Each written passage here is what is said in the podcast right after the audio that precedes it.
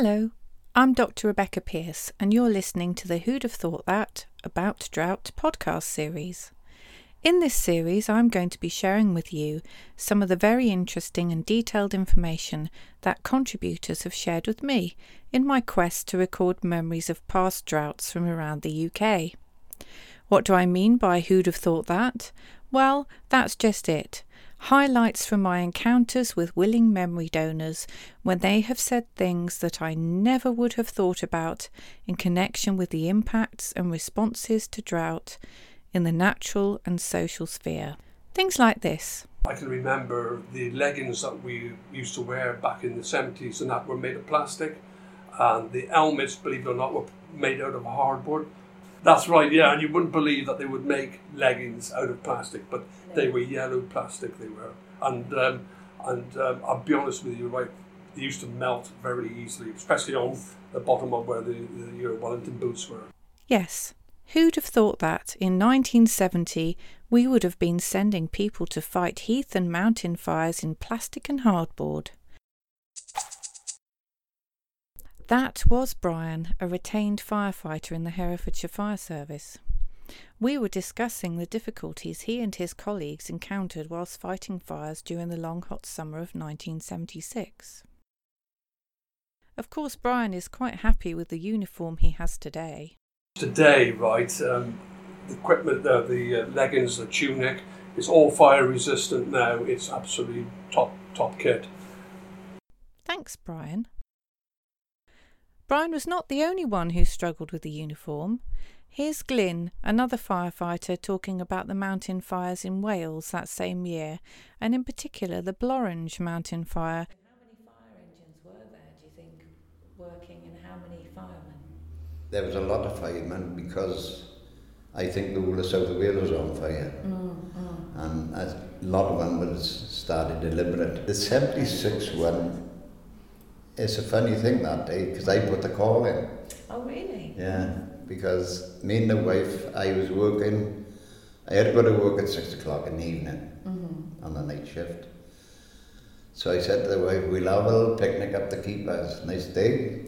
Yeah, yeah, and we that's the Keepers pond up there. Up there, yeah. And we was having a nice little picnic, and then I could see the fire started. Right. So I spoiled our day. Yes, and did it just sort of spontaneous? Spontaneous, yeah. Right, no, okay. There's no children involved. No. And so from then on, it was 9 weeks of graft. Really? Yeah. Really. And what did you see initially? Literally just a few flames? Just a bit of smoke. Mm-hmm, mm-hmm. But I knew what was going to happen because it's so dry it was. Yeah. And 9 weeks, what was that work, you know, what was the 9 weeks of graft like? Very tiring, it was, mm-hmm, just tired from start to finish. Mm-hmm, mm-hmm. Very tiring. And what kind of area did the fire eventually cover? Oh, quite a few acres, because mm-hmm, as you come up over the Keepers, mm-hmm, to your left-hand side, mm-hmm, all that was burning. Really? Yeah. Mm-hmm, mm-hmm. And that obviously was burning because there's a lot of peat underneath, as well as the bracken and the heather on top. And how did you go about fighting the fire? Well, it sounds like a big question, but right, so it was all done with beaters. Most of it was done with beaters, mm-hmm, until finally there's two ponds we could go from to make a relay. Mm-hmm. As the Balls Pond they call, right, and the Keepers Pond. Right. There are two relay lengths from there. Mm-hmm. And when you say relay, this is a sort of hoses joined together, or? You put about 3 or 4 lengths of hose out and then a mm-hmm small pump in between. Right. And that's how it goes on. Okay, yeah. Yeah. Mm-hmm. But most of it was done by beaters. Mm-hmm. And then we had to bring the green goddesses in. Both Brian and Glyn explain in their oral history recordings that were made for the Historic Drought Project that fire officers would often work 12-hour shifts without breaks back then. Not only did they have to wear heavy-duty tunics and plastic trousers, but they didn't generally carry drinking water. Dehydration was a serious problem, and removing a part of the uniform could get them into trouble. At one point Glyn got so hot he took off his tunic. Unfortunately for him, his commanding officer said he completely understood that it was impossible to cope in the heat in full uniform. Of course, today things are very different. Fire engines are not only equipped with the means of fighting fires, which includes knapsack sprayers that make heath fires easier to control, but they also carry drinking water, and some even have tea and coffee making machines on board. In the UK, we have both summer and winter droughts. The intensity of the final 3 months of the drought in 1976 came about because it was preceded by 2 dry winters, and the summer of 1975 was also dry but not so hot. For a lot of people, 1976 was a great time for outdoor fun and quite often just sunbathing. For those who had important roles protecting the health and safety of the nation, often they weren't able to dress down, like Mary, who was in charge of an isolation ward in a hospital in Exeter. We were told that there was a problem with Lassa fever being brought back from Africa to here, and Marburg disease as well, which is similar to Ebola. It comes from monkeys and so on, and fruit bats. And we had sort of tried to get together a kit to cope with it, but until you do it, you don't really know. And one day I was phoned to say that the ambulance people were bringing in a chap from North Devon, Markstall, and they thought he had been in contact with Lassa fever. So I didn't know in what way, and they thought he might have it. He certainly had pneumonia of one kind or another, which is one of the presenting features. So we quickly organised ourselves and got dressed up, and this poor man arrived, looking very bewildered, with a mask on his face, and the ambulance men dripping with sweat in all this, double-suited and all the rest of it. And they brought him in, and I put him into bed, and by the time I'd made him a cup of tea, settled him, taken his temperature, showed him where things were, I was just finished, because we had these non-permeable personal protection suits, which I gather from talking to people who worked in Sierra Leone, that it's just the same with Ebola. They can't work long. No. So how long do you think would have been your maximum in a half an hour. Yeah. At least per patient, in the room. And then you'd have to come out and drink and strip off. Gosh. And we all had our hair cut short. That was the other thing. Right. Girls with very long hair ended up with sort of almost crew cuts because they just couldn't cope. Hair around your neck, and very tight, draining, trying to just keep cool. I can imagine that. You went on duty and you were just soaked in about half an hour.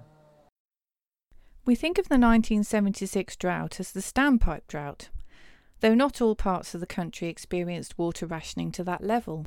However, many towns and villages in Wales and Devon were affected by rotor cuts or standpipes. The merits of both were debated, and rotor cuts were considered to be more manageable, but they had the unintended consequence in Wales of making it even harder to fight fires, as Glyn went on to explain. We had one incident where the water board shut the water off, and I was over Kremlin, and we had a bad fire there, and it was going to some cottages, and I thought, we can't beat this out, so we had our water, so they phoned the board and they got water just in time. Really? Yeah, just in time. Yeah. There's been a couple of cottages gone up.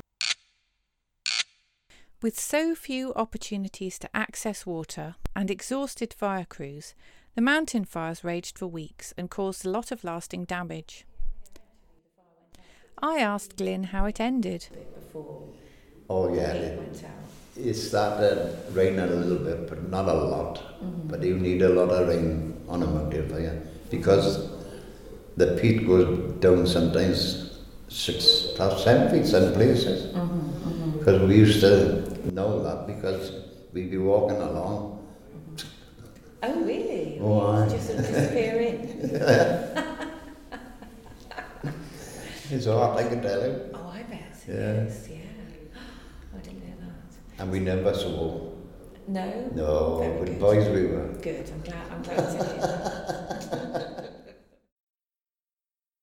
Glenavon is now an industrial World Heritage Site, and some of the success of that site can be attributed to the fire in 1976, according to local historian Dr. Nathan Matthews. Glenavon's a World Heritage Site.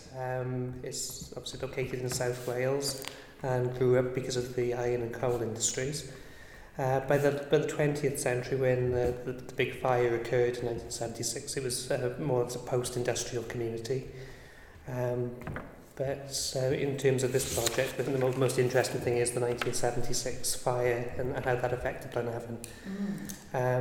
It was a very harsh, very, very hot summer starting in the April of 1976, and there were lots of grass fires taking place throughout Gwent. During that time, I think there were about 850 altogether in about 3 months. And a very serious one occurred in Blaenavon at the end of June 1976, and the fire brigade had to go out and try to fight it, and they were out there fighting it for several weeks. Lots of wildlife was killed. It was quite a damaging fire. A lot of the heather moorland was destroyed. Lots of animals sadly lost their lives, but interestingly, a lot of the area's industrial heritage was actually made more visible by the fire. It removed a lot of the heather and the bracken, so you could see a lot of the industrial remains of the area.